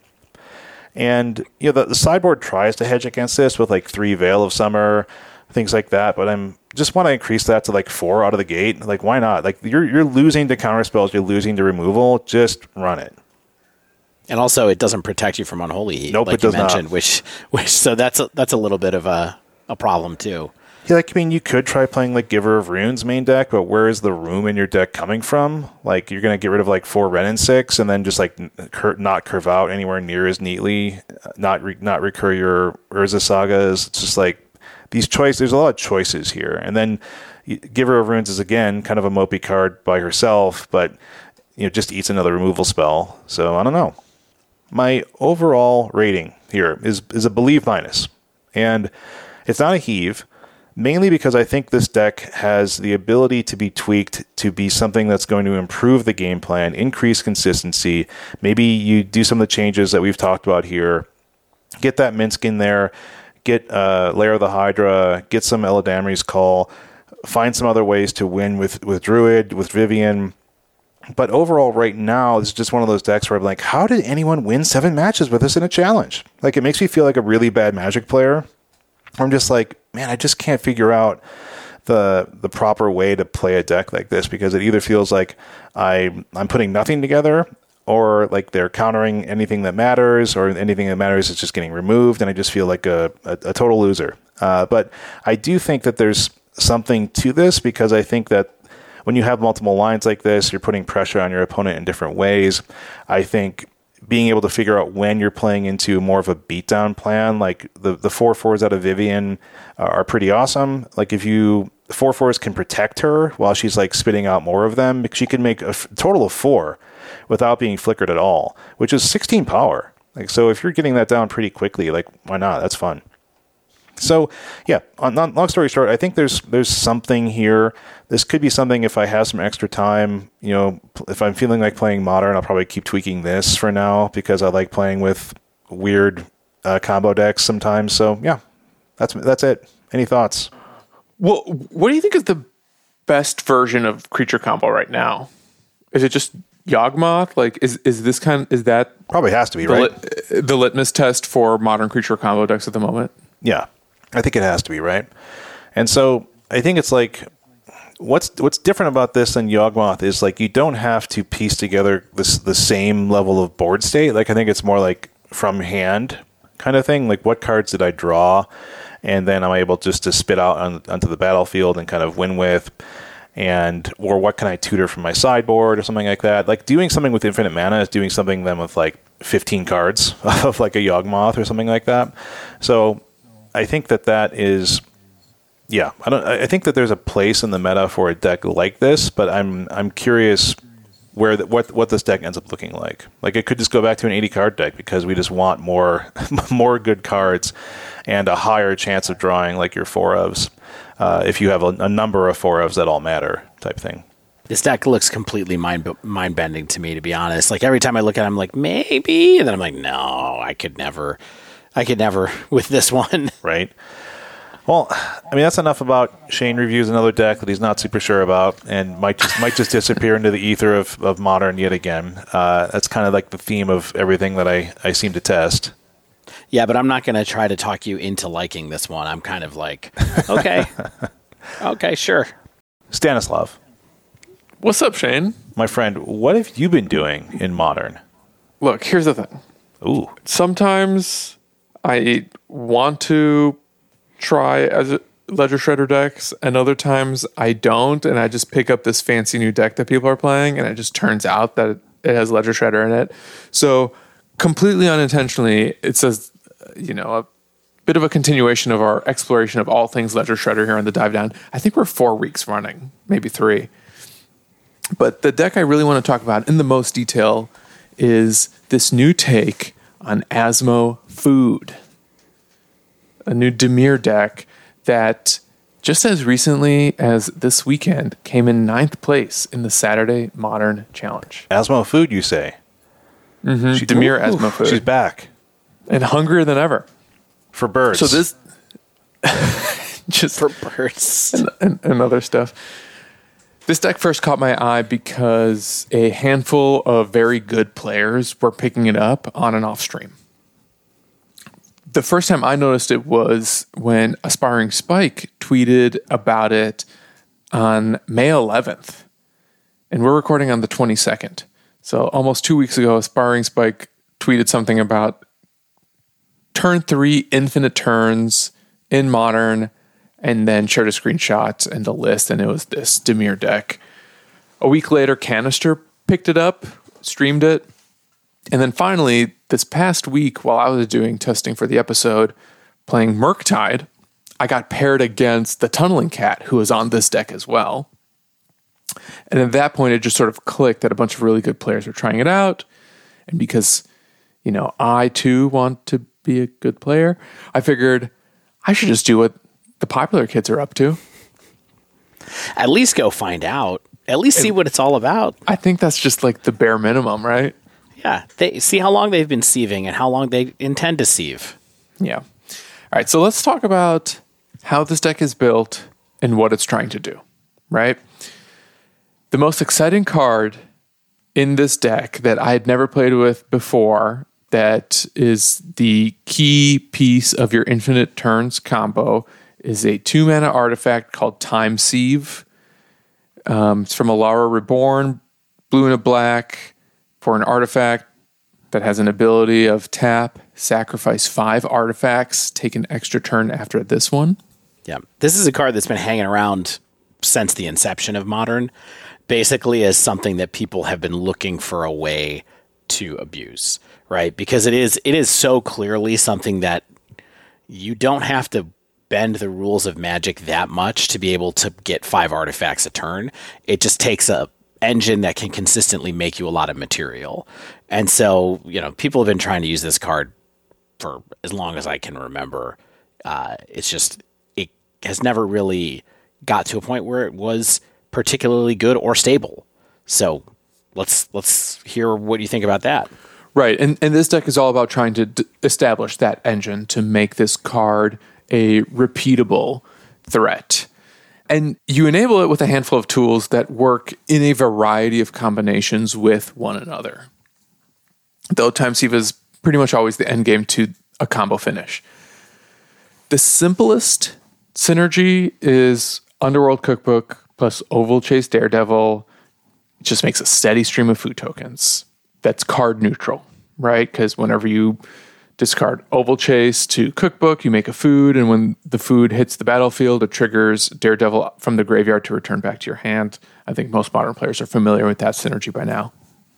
But you can also supercharge this engine with an MH2 card called Academy Manufacturer, which is three generic mana for a 1 3 that reads If you would create a clue, food, or treasure token, instead create one of each. So in this case, when you discard something to the cookbook to make a food, and Academy Manufacturer is also on the board, it also spits out a clue and a treasure. And I think you can start to see just that time sieve engine start to come into focus from this, you know, three card combo ish already. Another helpful but less essential member of this toolbox is Emry. And what she's really good for is actually just letting you recast cheap or free artifacts from the yard. Most notably, what I love doing is just casting a bauble every turn, either to have an extra artifact on the board or to generate card advantage to dig through the deck. And then since you have cookbooks here, you're also running for Asmo to fetch it. Um, but Asmo is also good just for keeping the board clear or even applying some amount of pressure in the absence of a combo. Yeah, you do have a few cards that can attack in this deck, right? I mean, you have Ledger Shredder that can attack. Mm-hmm. You have Asmo that can attack. And I guess that's really it. The other, you're never going to play an Ovalchase Daredevil unless you're really trying to switch to a beatdown plan suddenly. And Emry and Am- Academy and Manufacturer are never doing anything. You do have Urza Saga tokens, Yes. I guess. So that that does let you swap over into a not aggressive game plan, but a, a game plan that's based off of creature beatdown instead of some kind of combo. And I guess you probably have to win somehow anyway, right? Even when you have infinite turns, you got to mm-hmm. win. That's right. So yeah, I'm I'm glad you mentioned the Urza here because Urza Saga does a couple of things. You know, unlike the deck that Shane was talking about, at least in this one, your construct tokens, even if you just make one construct token, it's really easy to get it to be like a 10 10. Those are huge. Yeah, And they're, they're, they're gigantic. just because you're making all these food that you're not really using on anything unless you have the time sieve out. So getting that Urza Saga token big is easy. And then let's say you don't have all the combo pieces to actually go infinite with time sieve. You can use the chapter three ability to grab a Shadowspear. And as we all know by now, Shadowspear plus a construct is just like a really potent threat in, in so many decks. You mentioned Ledger Shredder. That's actually the one new card in this deck. You would almost think that Shredder was the thing that unlocked this deck, but it's good. It's not really essential though. And all it really does, in my mind, is it just it greases the wheels a little bit in both helping you find combo pieces by going through the deck with a little extra velocity, or in some cases applying some additional pressure in the air, um, or blocking opponents' threats. I will say, unless I was playing this deck wholly wrong, triggering Shredder every turn wasn't that easy. it felt like it was more often the case that my opponents Mm-hmm. were triggering Shredder, and otherwise this deck wasn't necessarily built to do that, unless you had like multiple baubles, for instance, or just like a lot of cheap stuff. This deck is quite mana hungry though, so frequently I found myself tapping out just for like a single spell every turn. Yeah. Yeah, I mean this deck has it's worth noting that the this deck as it's built is really just creatures that help with the combo and artifacts that help with the combo. There's not there's not like cantrips, there's not any kind of like card draw. It's just the only spells that are in here are uh, four unearths, which have an expensive cha- uh, cycling ability on them. So not expensive, I guess it's a, just too uh, too generic, but s- It feels expensive in this deck. I, I, I'll be honest. To, to cycle so it, yeah, yeah, it's I can see it not being easy to cast to get that second draw every turn. right, right. Although I did not play it in the deck that I did, the um, the ninth place challenge deck from Saturday also had four Street Wraith. So there's a little extra cantripping there. That of course does not trigger Shredder because you're not casting the Street Wraith when you cycle it, but there's a little extra velocity there too. And and because you mentioned Unearth, I do want to call out that Unearth is more important in this deck than perhaps is is obvious because it can set up some of your most explosive plays where if you have a shredder on two and a academy manufacturer in your hand, being able to loot with the shredder if you have Unearth in your hand is sometimes the best way to get a academy manufacturer on the board so that you're just spending one mana to get it down rather than the full three. Um, when you're spending three for a manufacturer it sometimes feels like you have to wait a turn to start going off just because maybe then you don't have the mana to cast a cookbook or do something else um, to basically enable your combo from there or, or, or, or the time sieve, right? Like the time sieve being two mana in a deck full of Urza sagas where you're like constantly going from three mana to two all of a sudden. Just being able to do all of that in one turn can be a pretty tall order. When Spike first showed off the deck, he did call out the turn three combo potential. And I really tried to approach the deck with that in mind and try to mulligan aggressively to it and sort of play the deck thinking that that's what I'm working towards as often as possible. So, with that in mind, I found two things to be true. A, getting the combo on turn three is actually quite hard. I felt like all the pieces are there, but the deck, because it's relatively low on cantrips, doesn't necessarily have the redundancy and the velocity to dig through your deck super, super fast to, to set up that combo on turn three all that consistently. What does it take to make it happen? Well, it turns out that you have a lot of things to to make it happen, and you can find a handful of different lines to get to that turn three combo, or more realistically, you just have a lot of different lines to get to a combo position in the first place. The most critical pieces for your combo, just to reiterate, are Academy Manufacturer, Underworld Cookbook. In my mind, Unearth is one of those very critical pieces, and of course, Time Sieve. The combo does get stronger, however, and, and in a way more deterministic, the more redundancy you have among some of these pieces. So here's just one example of a line to get you infinite on turn three. And as I was sketching out the notes and, and trying to help illustrate what this deck is capable of, I was able to like imagine a few ways to get to the turn three combo. And this is, I think, one of the simplest ones to describe. Turn one land, and you cast a cookbook that you have in your hand, and you discard a manufacturer to make a food. So at this point, you have a land, a cookbook, and a food on the on the board. Turn two, you play another land, you cast Unearth to bring back that manufacturer, and now you activate Cookbook to discard anything, though Daredevil is the best. It's not essential, but it's the best, which now makes three tokens, and then hopefully you can also cast an Asmo to get another Cookbook. Okay? So you spent both of your mana on your Asmo and your Unearth, and now you've got a bunch of tokens, a Cookbook, an Asmo, and a manufacturer out.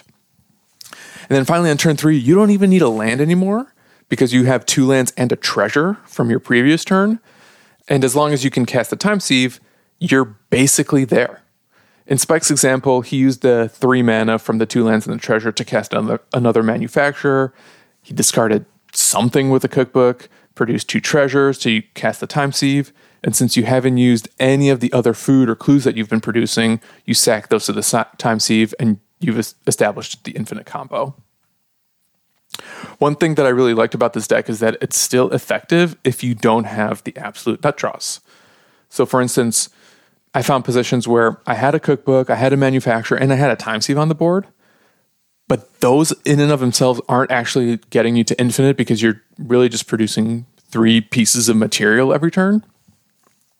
But based on my experience, you can actually sort of go for it and start to cobble together a combo, even if you're sacrificing otherwise valuable artifacts to the time sieve, like baubles or extra time sieves or extra manufacturers, even. Also, worth noting that you can draw cards off the clues. So, if you need a little extra velocity to try to find an Ovalchase Daredevil or another cookbook or, you know, whatever else, like a bauble, for instance, or an Emry, just something to kind of keep you going through the game, you're producing enough material that can generate resources one way or another that basically open the door for you to either start going off with the time sieve or digging for the things that you need in order to go off rather explosively. Even though this is a, a shredder deck, I don't want to talk in too much detail about shredder just because it's really only there for value in my mind. It does all the good shredder stuff of either setting up a good unearth play, as I mentioned, or digging toward combo pieces, or just sort of keeping you stable on the on the board because it can be an effective defensive defensive creature.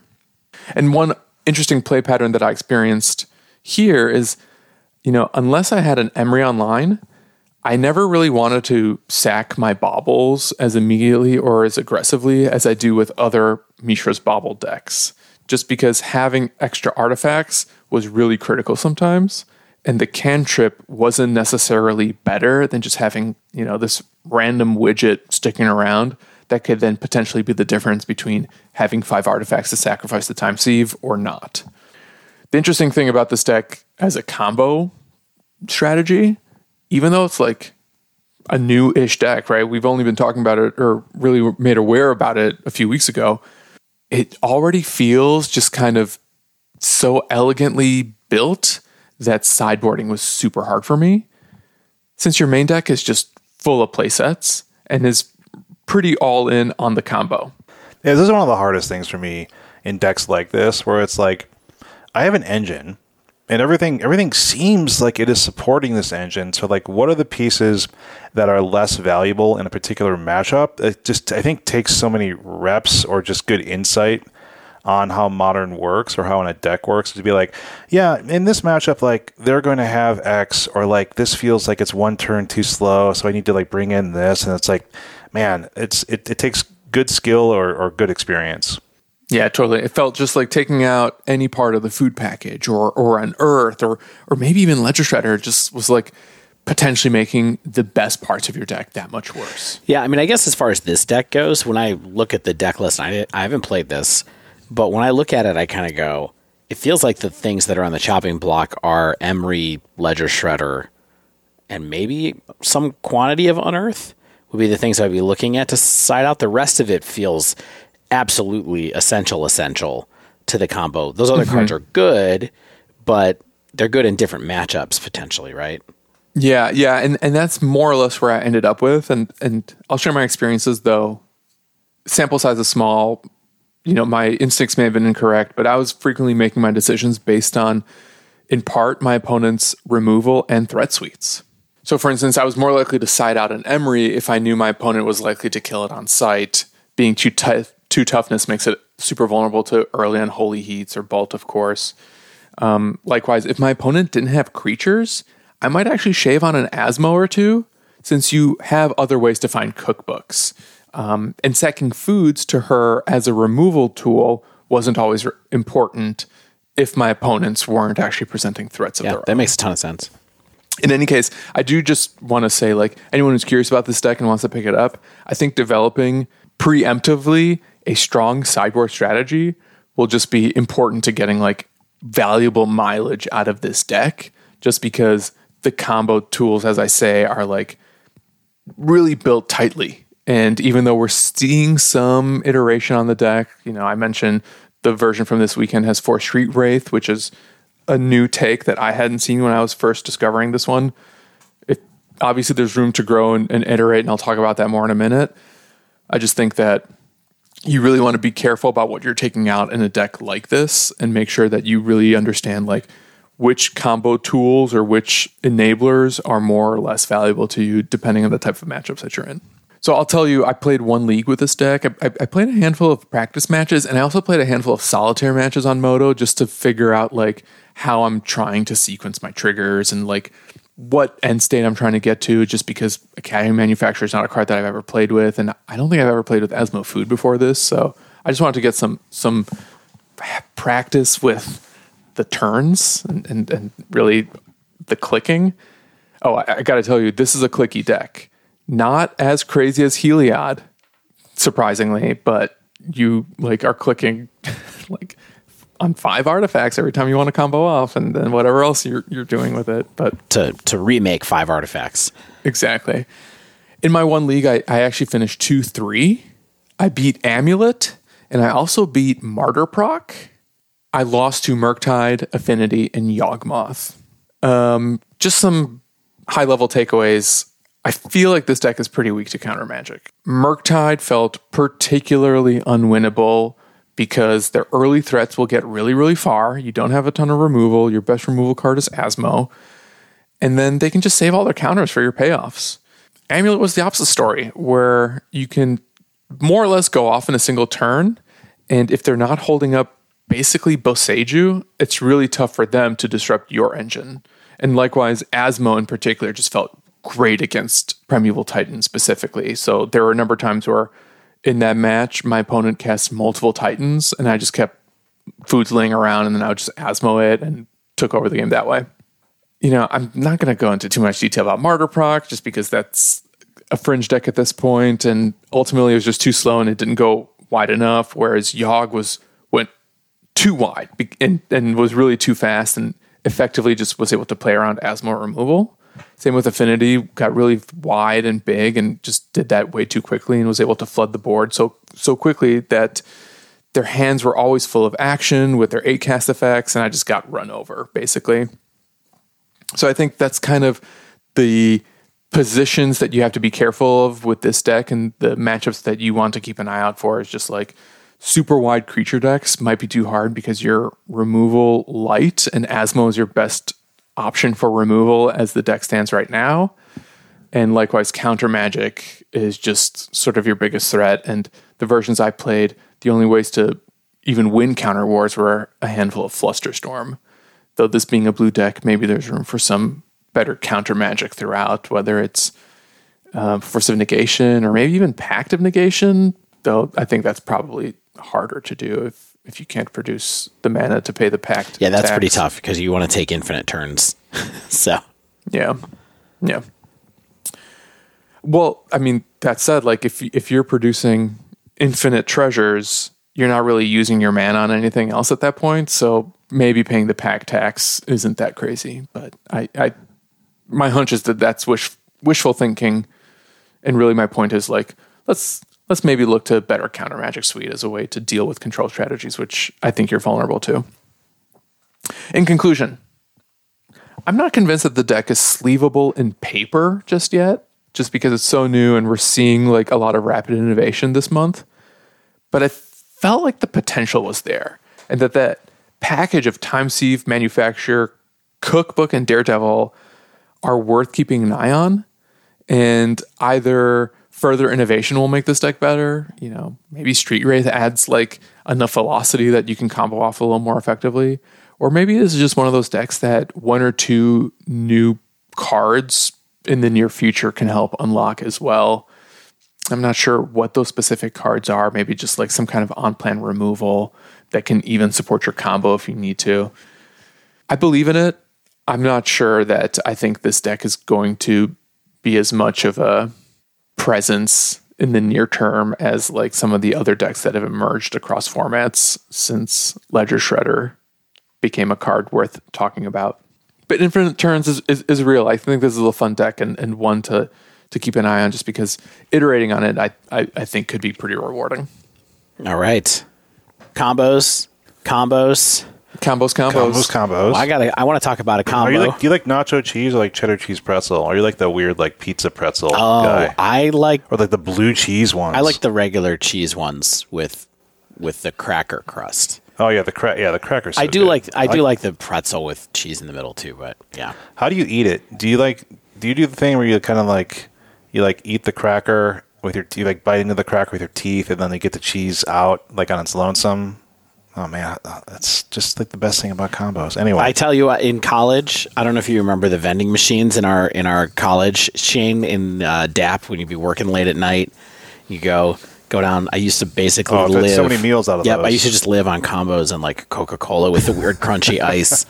Anyway, University of Cincinnati people get at us. Um, so I got a combo for you guys since you both talked about combos. How about my combo of uh, ancestral anger and your face? my I'm very angry. Uh, so I'm going to talk about. I've been playing mostly Explorer lately, and with the short time that we have left, we thought we could talk a little bit about the latest deck that's been popping up on there with a new card from Streets of New Capenna. Boros Prowess Feather is back. Feather's back, baby, with an important card in it that has the same mechanic as Ledger Shredder, and this card is called Illuminator Virtuoso. Are you all familiar with Illuminator this- this- Virtuoso? this I am now, and this card is absurd. Absurd. Absurd, huh? I think it. Okay, I mean, Dave, I'm just going to cut you off here. Okay. Uh, I, th- I think this is perhaps one of this is one of the best white creature threats I've ever seen in my life. Okay. So Illuminator Is- Virtuoso, just so everybody knows, if in case you passed over it, it's an uncommon from the set, and it is a generic and a white for a 1 1 with double strike. It's a human rogue, and it just says whenever it becomes the target of a spell you control, it connives. That's it. It's some real simple trigger for connive, but it connives, and it connives a lot, as many times as you want to, because it does it every time you ca- you target it. So it basically has heroic connive, right? Yes. Heroic Connive. Yeah. And so when you look at this card, know, I heard about it towards the end of last week as a candidate for the old feather decks that we used to have, which is basically a heroic deck, really, right? Although it doesn't really play heroic cards anymore. It has a creature suite of Soulscar Mage and 10th District Legionnaire and got your clever Lumimancer as well in this deck. It's it's a deck that clever Lumimancer is actually pretty good in. Lumi's back. Yep, Illuminator Virtuoso as your aggressive threats, and then you have Dreadhorde Arcanist and Feather as your ways to grind and recast your spells and all that stuff. And then you just have all your great card draw cantrips that buff your creatures. You have protection spells and God's Willing, and um, occasionally other things such as in the sideboard. Fight as One is another one that I used quite a bit. Um, I think most people are familiar with this deck, but I think the deck is back, and I think it's really good, and it's all because of Illuminator Virtuoso and a couple of different ways to really pump up the fact that this is really cheap double strike. Shane, have you been playing with this deck too? I have been. Um, not a ton. Yeah. Just experimenting with it. Someone played it against me on ladder like uh, a couple nights ago, and I was like, "Holy smokes! Yeah. This is this like you are never safe. Like if if you do not if you're not removing the the virtuoso, then they can untap and just go ham. Like the amount of cards that they can peel through with uh, they have you know there's scry abilities, there's draw card abilities off of these cards. I'm sure you're gonna get into Yep. that. But man, you can peel through the deck and make your virtuoso just just huge. Have trample, uh, have double strike, and you are dead from very high life totals. Yeah. I managed to kill people from 23, I think. I killed somebody on turn four or something like that. There was a card that they, it was a saga. Oh, it was, it was um, Meletis. The Birth of Meletis, I think, the la- is the last mode of that one where you, you gain three life. yeah. You make the wall. You do, do You the get a plan to make, a wall, gain, gain three- some yeah. life. So I, I had one where someone went from 20 to 23 and I killed them on like turn four with it by also getting the, the, the wall out of the way with a reckless, reckless rage. Grow, Now with get out the way. now with get out the way, card? unfortunately. Making Virtuoso big enough. I had another threat with. I think I was attacking with a Soul Scar Mage as well as like a secondary threat. So, I, but I think I did like 17 with the Illuminator Virtuoso, or 18 with the Illuminator Virtuoso, and five or six with the um, with a Soul Scar Mage. This deck is really good, and I think it's a bunch of pieces that have been trying to find a good home. You know, without Lurrus, around. I mean, I guess this deck still would have been good with with Lurrus being around. You would have just not played Feather, of course, but everything else in here still fits. But there's a bunch of little combos, and I really think that the big thing about this deck too is Dreadhorde Arcanist having a, a good home with a bunch of cards that just draw cards, and then also occasionally being able to pop people with Invigorated Rampage from Kaladesh. Do you all remember Invigorated Rampage? So this is Yes. this is one and a red, and it says has two modes. Basically, one mode is give a creature plus plus four plus O and trample, and the other mode is give two creatures plus two plus O and trample. And so this card is super important and lets you really cheese people out with wins if they if they tap out against you against a resolved Illuminator Virtuoso or occasionally not even a resolved one because if you have enough mana and you can you can drop Virtuoso and then drop a maximize velocity on it to give it haste you can get going even faster and kill somebody with just a card that you've played from your hand. I had a pretty good success rate with this card, with this deck. I think I got up to like silver two, basically, with it. You know, I've been playing a ton of ladder, but kind of got up there. Um, it struggles with the types of decks that you imagine that this would struggle with, but I think that the burst potential is so much bigger now, and the protection spells are really good and useful at this point that having being able to protect one threat in a deck that's full of four or five different really good threats is actually a really uh, more viable plan now than maybe it used to be. Yeah, super. It's extremely tilting to go up against this deck as like Rakdos, which I was, and I was just like, I'll remove the stuff that matters, and we'll be okay here. And just the, you know, I, the opponent drew extremely well and also played well, of course, but like when you have God's Willing and other protection spells, and then you have a feather resolved, and you're just like you essentially just have God's Willing for the the game, if if so, if you so desire.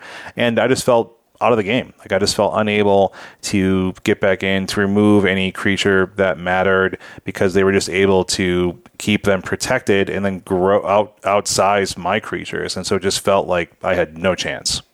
Just with like a you know one feather and one God's Willing or something like that. It's, it's interesting that that's your example, Shane, because I've been playing Rakdos mid in Explorer 2, and I actually felt like I had no trouble with this deck just because I have so much removal. Instant and sorcery speed removal felt okay as long as you know which ones to save which types of rem- which creatures to save which removal for. Um, and I was even going to ask like Dave what he felt about the Rakdos mid deck that's pretty popular in Explore right now, where it's just like a pile of removal. Sure. I mean, the the red removal is not really that hard to get around, right? Because you have a lot Yeah. of different ways to to do that at instant speed. You know, whether you But I mean like Fatal Push and Heartless Act. so don't see a lot of Heartless Act. I gotta say, Heartless Act also only kills stuff without counters on it, right? Yeah, yeah. Which means we're cool, So with- can be pretty good. Uh, and also 10th 10th District Legionnaire, which I think is sort of an underrated card in this kind of deck still because it has haste and it it has that scry ability. It's a really good card. The the blue white version of it was really good and heroic as well back in the day. Um, it's the fatal pushes that you have to watch out for that you have to hold your mana for, and then um, the other thing that you do is post board you can uh, kind of move up to fight as one in the deck, which is really, really good as a couple of extra God's Willings, basically. And also, actually, fight as one is really helpful against um, against Wraths as well. Because I, I managed to save a Dreadhorde Arcanist and a Virtuoso against a what's the cleave spell that gets rid of all it's like a wrath for all creatures with two mana value or less it's in I forget it's in Crimson Vow, but I used Fight as One for that. But also you have um, Unchained Berserker, which is a protection from red Yeah. card that actually lets you or protection from white. Sorry, sorry, I'm sorry, I'm thinking about the wrong wrong deck there. So you're just against black, you're just putting in Fight as One as well. I think that I, I, I beat Rakdos a couple of times, and it's by doing that dance around the black removal spells. Sure, they beat you a little bit, but you draw more cards than they do, and then you just make sure that your creatures are out of range for all the red mo- removal, and then you're in pretty good shape. I, I found now, you know, you're still going to lose a good amount in that matchup, but I also, uh, the player I was playing against, I think this is a perfectly good sideboard card. is like a Danto Vanguard, which can gain indestructible uh, just by losing some life. And I think you know you're less precious with your life total against removal piles and things like that. So Yeah. Unchained Berserker is there to come in against March of Otherworldly Light, really, is what it is. So there's a lot of decks that have that. It's white removal that exiles. Portable Hole is a problem for this deck, too. And so that's what you, that's why you need the kind of protection from white, because you don't, you know, you want to buff up your God's Willing kind of count from that a, a good amount if you can. And you're, it doesn't matter how big your creatures get against white, essentially but yeah, I was impressed with how consistent this deck was, how fast this deck can be, and also the fact that all of the card draw and, of course, the connive on Virtuoso really do let you um, recover as well in different ways. Um, oh, I forgot there's a Sejiri shelter in the main deck as well, so there there's one more protection spell in the main that helps. Um, I got to tell you, I played I don't know 15 matches with this, 20 matches with this, and I did not cast Feather once the entire time and still did fine. So I think Feather is fine in this deck, but I really think the rest of it is about a deck that was pretty good in Pioneer, was pretty good in Explorer, or out of the out of the blocks too, getting a lot better just because of a really potent threat coming in. And so mostly I think that we wanted to talk about this deck, or I want to talk about this deck just to be give like a public service announcement for Explorer and probably Pioneer to be like, you can't tap out against these decks because they yeah. will will do amounts of damage that you cannot even see coming, honestly, really fast. Um, I think as far as what I would rate this deck, I think it's a I think it's a sleeve minus kind of. I think it's a tempo deck that's fragile, but if you like playing this style of deck, if you like which I like to do. If you like playing prowess, if you like playing auras, if you like playing heroic, then I think that this is a solid, solid entry for this format and p- potentially even for Pioneer as well. Though I haven't seen it popping up as much in straight up Pioneer um, as much as it has in Explorer, of course. I don't know. What do you think about? Does that seem reasonable, Shane? Sleeve yeah. minus. Well, yeah, sleeve yeah. minus. I think why, why the why the minus? Uh, just because I think that these type of decks are always going to fall prey to the people who are kind of like, well, I'm just going to play a pile of removal, and if if something gets even more popular as far as, as piles of removal go, then it'll be tougher to keep up with it in the long run. Yeah, I think what's what's good about decks like this is that the non-fatal push removal sucks. Do you know what I mean? Like, and so you, if if you have the ability to play higher CMC creatures, or you you just do an, enough flood and go wide enough around the removal, and be, meaning because the removal that's not fatal push is not very good, that either it's sorcery speed or it's so bad that it's not being played, and so you're being basically trying to be like, well, I'll block. And then you're just like, I don't care about your your blocker. I will I will trample over it. I will remove it with reckless rage, and I'm going to get in for loads of damage. And so like the removal piles. I mean, I play a lot of Rakdos, and the removal piles themselves, in my opinion, are like they're they're decent. They're not great, right? They can be either too slow, they can be too expensive, they can be too conditional, and so I think that that is an advantage for a deck like this because the the control decks aren't quite as good, aren't quite as popular. So the other thing is that this deck, I mean, I've talked about this a couple of times over the years since Pioneer started. This has one of the best removal spells in Pioneer in it. It has and, and Explorer. It has Reckless Rage, which is just one of the only things that deals four damage to anything at instant speed. Um, and, and targets so your creatures. Get, yeah, and target your creatures, which is nice. But you can you can kill some pretty big threats with this that clear the way for your creatures to get in. So it, has got a powerful interaction kind of suite as well. Using God's Willing as an offensive tool is important for for closing the game to be like, hey, uh, your deck is your mono blue spirits, huh? Well, I'm going to give my guy protection from blue, and then I'm going to run through your whole team. Like there's just nothing they can do to stop it. Um, I think those are those are all good tricks and important with this kind of deck still, and always have been.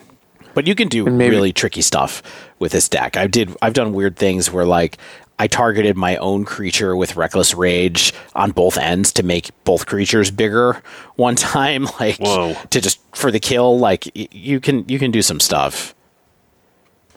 Hmm. Well, I'm happy for you, David. I know you love doing stuff. I love doing stuff. I love doing simple the, stuff like this. Now we have the deck that enables that. Is this what you played in the tournament? No, in the tournament I played Mono Blue Spirits because I had just found out about this deck on Thursday, so I didn't want to get into it. Uh, I didn't hmm. want to try it out right away. Then Mono Blue Spirits uh, was okay. There's no car, no new cards in Mono Blue Spirits really though. Um, Yeah. sometimes it has that uh, slip out the back card, but I, I have not been playing that one yet. Yeah, I think it's just another case where it's like, hey, uh, just because it has a keyword that we don't think is necessarily great, like look at what's triggering that, and like this card makes a ton of sense in certain archetypes. So, yeah, it's a great card. I think it's it's truly powerful. Well, fun. Another fun, casual, loose, sleeve believe heave that I think made us all better players in the process. That's right. That's the important thing, Stan. Yeah, more important than anything else. All right, we should wrap up. Do you guys want to know what other cards I bought? Sure. Sure, Stan. Show me All right, here, just read, read them out loud. We got the aforementioned, the Wandering Emperor. Yeah. followed by an important card for our new favorite format. Oh yeah, the tablet of the guilds. Is that what Yeah. Oh, called? nice. we, we got four of those. Okay. Speak of the devil, what do we have here? Uh, Reckless Rage. I don't have those either. Yeah. I I bought those to play Feather a long time ago. And then finally, to round us out, oh, actually, I, I got a commander card. I, I have no idea what that is. Is that the It's called Training Center. It's it's the untapped dual land if you have more than two opponents. uh huh Shane, you should look into that. for red blue? Because we know you love that command. Oh, Jace Vryn's Prodigy. Stan, I would have just sold you mine. Ugh, I don't want to think about Jace Vryn, Vryn's Prodigy. JVP. Well, good news, Dave. It's no longer a ninety dollar card. Oh, Weird. the problem is the ones that I have, I paid like sixty dollars for because I was like, these are never going to go down in price, and then they did. Um, they did exactly then that. they did exactly that. I also have a real bad beat story where I did a draft one time, and we, of Origins, we were all together, and I was like, just joking with the person that I was sitting across from. I was like, "Hey, do you want to do you want to switch packs while they're still sealed?" And he was like, "Sure." And then we swapped we swapped sealed packs before we opened our first one, and he cracked it, and it had a Jason in it when it was one hundred and ten dollars, like the pack that I just handed him had a Jason in it. So fun, Les- lesson learned: never meme. yeah. Never do anything potentially could be beneficial for anyone else. That's right. And on that note, let's wrap up this week's show. If you haven't yet, make sure you subscribe to our podcast. Get the latest episodes as soon as they come out, and you can always leave us a rating and or review over on Apple or Spotify. You can also submit questions to our podcast over on Twitter at the dive down, all one word. You can even email the dive down at gmail.com. You can also support the show by joining our Patreon over at patreon.com slash the dive down. You can even support us while playing Magic with a Mana Trader subscription. Use promo code the dive down 15, all one word, to get 15% off your first two months of renting Magic Online cards. That's the dive down 15. You can also support us while buying some shaving or other fragrance goods over at Barrister and Mann. If you use promo code the dive down 2022, you'll get 15% off your first order at Barrister and Mann. As always, special thanks to the bands Nora and Spaceblood for letting us use their music. And until next week, get out there and have fun playing magic.